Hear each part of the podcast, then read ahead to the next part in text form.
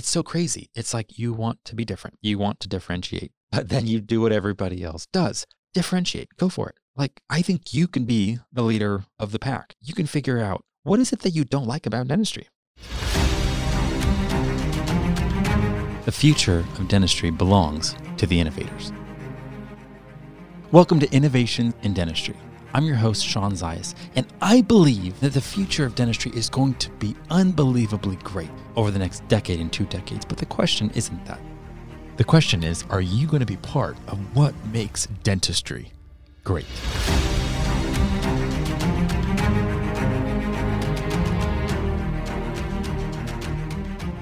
Hey guys, this is Shawn with Innovations in Dentistry.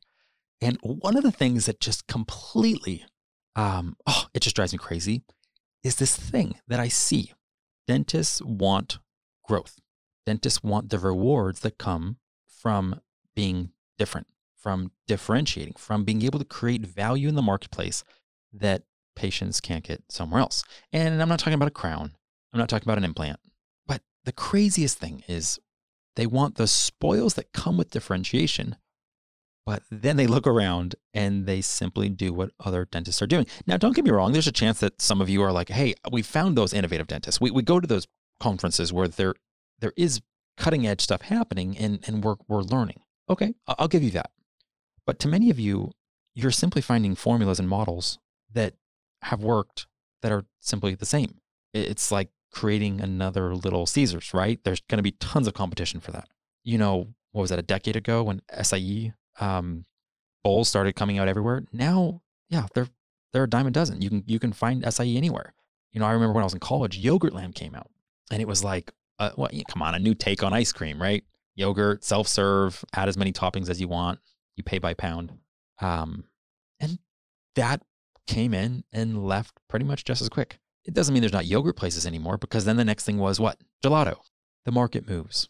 Now, I get it. Fundamentally, mouths don't move, right? we're not we're not talking about as a species that our, our mouths are evolving at such a rapid pace that all of a sudden is wow, like plaque doesn't build up anymore. We're we're so sophisticated. We don't get cavities, no caries, right? No, no, no. I, I get that. So at the very core, clinically, dentistry is fairly unchanged, except that there's advancements in technology, right? Um, what you can do to 3D print a denture, what you can do with technology is advancing so fast. But it's not just that. In my world, right? So I'm a business guy, entrepreneur. In my world, marketing is often what can change things. It's just simply how you position something, it's how you market something, it's the light in which you cast over something. So dentistry has the opportunity to stagnate, which means, again, we just keep looking at what everyone else is doing. Or you can do something different. And that's why, even like business model wise, I, I think it's great. They see practices that are positioning themselves more like dental spas. I don't know how long that's been going on, but that's that's something I've been seeing for quite a while. And it's like, okay, people have a pretty negative perception on dentistry by and large. Uh, it's not something people get super excited to um, to go to. You know, you don't wake up in the morning and go, "Oh my god, I'm going to my dentist," the same way, uh, you know, I'm going to a, a basketball game, you know, an NBA game, or uh, I get to go to Six Flags today. You know, it's it's not like that. Or even the way that you'd go to see, like, you know, to get a massage. So I, I love that. Someone's like, what if we made it more boutique What if we made it more of an experience? And I think 100%, if you can own the CX space, you are going to thrive. CX, it just means customer experience. If you can figure out how to architect, how to craft, how to fashion unique experiences for your patients when they're in the chair and beyond the chair, 100% you are going to win you go to a dental office, and um, I think the craziest thing is because because you guys are small businesses, it's just the lack of systems and processes, but not not just for um, the ability to, to duplicate or replicate something at high fidelity. That's not what I'm talking about. I'm talking about the ability to duplicate experiences so that every patient gets the same experience of care. Not not yeah, like how do you concierge the experience of that patient to the degree of a Ritz Carlton. How, how are they able to differentiate themselves from other hotel chains? It's because they trained their staff, empowered their staff to literally connect and engage with guests in a way that guests hadn't experienced before. E- even that, what if you thought of your patients not as patients, but as guests? I, I mean, it's just a different take, right? Let's say I have a solicitor walking in my or coming to my door. Let's say I have a stranger walking to my door. Let's say I have a neighbor walking to my door, or let's say I have a guest walking to my door. How I treat each and every one of those is is completely different because of how I perceive them. And the way you view a customer, right? Like it it does not mean it's aligned with the way that you would view a guest. so that yes, this literally started as a rant because I it's so crazy. It's like you want to be different. You want to differentiate. But then you do what everybody else does. Differentiate. Go for it. Like I think you can be the leader of the pack. You can figure out what is it that you don't like about dentistry? Well, I don't like dealing with insurance. You know how many consultants and practice management uh, people out there that can help you get off insurance so you can just have a fee for service practice. I, I know two amazing ones right now. You want them? Just email me. Um, To think what's the best email. Um, just email me, Shawn, S H A W N, at myzana, M Y Z A N A dot com. If you want to know right now how you can get off of insurance, go fee for service, I know exactly uh, two unbelievable practice management companies that can help you do that. Why? Because that's what it's about. It's about practicing dentistry on your terms. If there's something you don't like, then stop it. Figure a way to look at it differently. Great story is um, so with my my first company, Roots. I'm not going to say the whole. Okay, fine. It's called RootsCause. Um, I don't even know if it's existent anymore online, but my dad, again, for years, had been selling manual toothbrushes, and I was like, you know, I just I'm not inspired by manual toothbrushes. Um, they don't excite me. I don't even like the conversation with dentists about you can save 10 cents, 20 cents, whatever.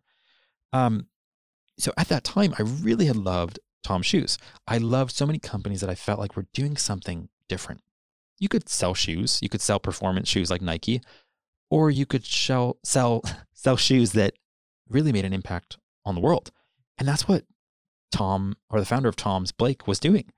And it was just a fascinating story. It, it inspired me and encouraged me. It was just like, wow, I don't have to play by the rules. So with Roots, I'm like, okay, let's let's borrow one of the ideas from Tom's and figure out how we can help those in need. Now, my my journey in dentistry was I started getting really disillusioned believe it or not, with dentists. I, I just it was difficult for me to keep seeing this like, how you doing? I'm doing great. I'm crushing it. I'm and everyone seemed like they were crushing it, but I knew that wasn't true because I was looking at the statistics and I was seeing the suicide rates and I was seeing the depression, but it wasn't being talked about. Now this is 15 years ago. And it was just kind of discouraging that there wasn't much vulnerability or transparency in dentistry that I was seeing. I, am not saying in, in certain um, tribes that that wasn't happening. So back, oh gosh, I don't remember the year right now. I met two amazing people. Uh, Dr. Allison House, at the time, she was the uh, youngest um, president to serve um, for the Arizona Dental Association. And I met Dr. Chris Volchek. And both of them were just so refreshing to meet people that were just real. They were completely innovative. They followed their own path and they made me appreciate and love not just dentistry, but the people of dentistry. Now, Volchek, his whole story is about innovation. I, I, would love to interview him at some point for this podcast because he literally was a square peg. What did it say? Square, yeah, in a round hole. Did not fit. Broke the mold. Anyway, he was doing something at the time. It's called the um, Cass Homeless. It was some homeless shelter that he was doing uh, dentistry with, and I started talking to him, and I didn't realize, according to his words, that there were third world mouths in our own neighborhoods, and um, that got me thinking, well, gosh, I, I have a toothbrush company. Can I create something with that Tom's model that could really help? So every single time you purchased a toothbrush of mine, you could donate a toothbrush. So one case, you bought a case, you could donate one case um, to any charity in your neighborhood, in your community. And I was like, man, this just seems like it's there's there's so many dentists I know that that volunteer at these community centers wouldn't it be great if their purchases could actually just help these these nonprofits? Um, so it was. I thought it was a great idea. Um, at the time, I didn't know what I didn't know about business, and I didn't know what I didn't know about being an entrepreneur. Um, and I was going to say this is definitely for another topic, but I didn't understand what how to how to understand failure and I didn't understand what true learning meant. Um, so much of what I did for Roots at that time were decisions that I made based off of theory from from boardroom meetings. This isn't going to work. This will work. This won't work. This will work. And just pretty much went back and forth waffling for months while my funding was running out on what to do instead of just doing it. Was I ashamed or afraid of of embarrassing myself? Yeah, pretty much. Uh, I was afraid of falling flat, telling the world that I was going to try to do something and not being able to do it. And that's why I feel uniquely qualified to be able to help you in this journey because I've gone off script. And the first time I did it, the lessons I learned were huge. And they're lessons I wish I would have learned sooner. So that's why don't don't waste 3 years, 4 years on a venture like I did with Roots with the wrong mindsets, with the wrong expectation. Thinking that the first go round you have to hit a home run. Oh my gosh, that if there's if there's one thing stories like Facebook are become a disservice for for people that want to be successful is that they take the 1% of 1% of 1% of circumstances like Facebook and go if Zuckerberg did it then I should be able to do something or I should be further along. And that's just not right. So if you think like that at all, I love that you dream big, but don't set yourself up so that you have to think you have to hit a home run the first time or else you'll never swing at a pitch and you'll strike out every single time waiting for that perfect pitch. Wow, I like that was that was me. I had a great product. I had a great model, but I wasn't ready to lead. I wasn't. That's the truth of it. I wasn't ready to put on my back and say this is this is where I'm going and this is the change I'm bringing into industry.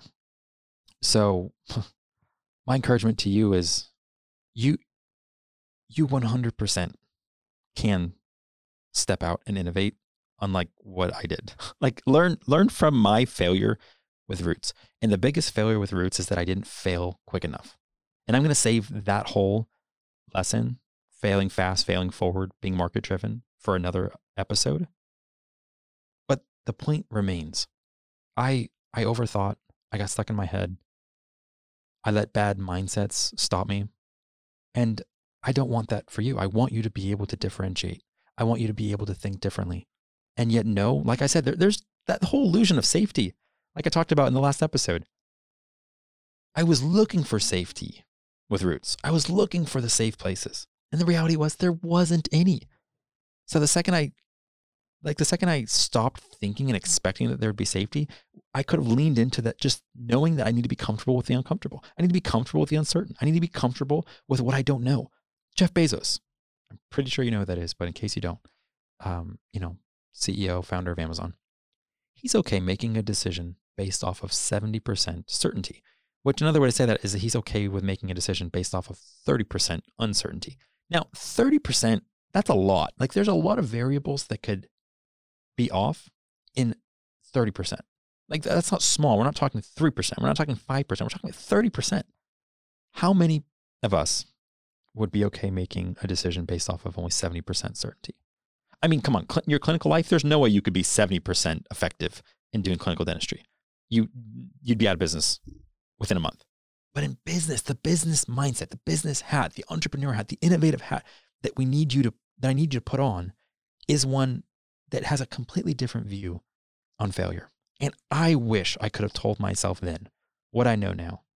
And that is get out of the boardroom and get into the marketplace. Get out of the boardroom, get into the marketplace. And what does that mean? I was going to save this for another episode, but we're going to hit it now. What that means 100% is stop letting theory tell you what works and what doesn't. Stop thinking what you've read in books is true. It might be true in that area code five years ago in those circumstances. Sure, that was that person's story. It was true. But it doesn't mean it's true for you. And the only way you find out what's true is by letting the marketplace say yes or no. And typically it's not that clear. It's not a clear yes or no. It's this could work. And then you pivot. Oh, this is working a little bit better. And then you pivot. Oh, that wasn't good. Okay, so then you readjust. It's your agility. You're agile. You can problem solve. You can continue to change course. So failure, the tr- only true failure is not trying. The only true failure is not releasing something, not shipping something, not being seen so the marketplace can say yes or no. Really, that's it. That's where true failure is. When you second guess, when you um, when you become so afraid, thinking you have to hit that home run pitch. So today, my question to you is where in your thinking are do you still have that? Do you have that that belief that, man, I, I gotta hit the home run? That you have that belief that if I fall flat, I'm a failure. My encouragement to you is fail fast and fail forward. And that's the only way you're going to be able to build that, that practice of your dreams, that future of your dreams, and that wealth that you're going after. Thanks for listening, and be sure to follow so you never miss an episode. To learn more about what's going on in dentistry, check out innovationindentistry.com.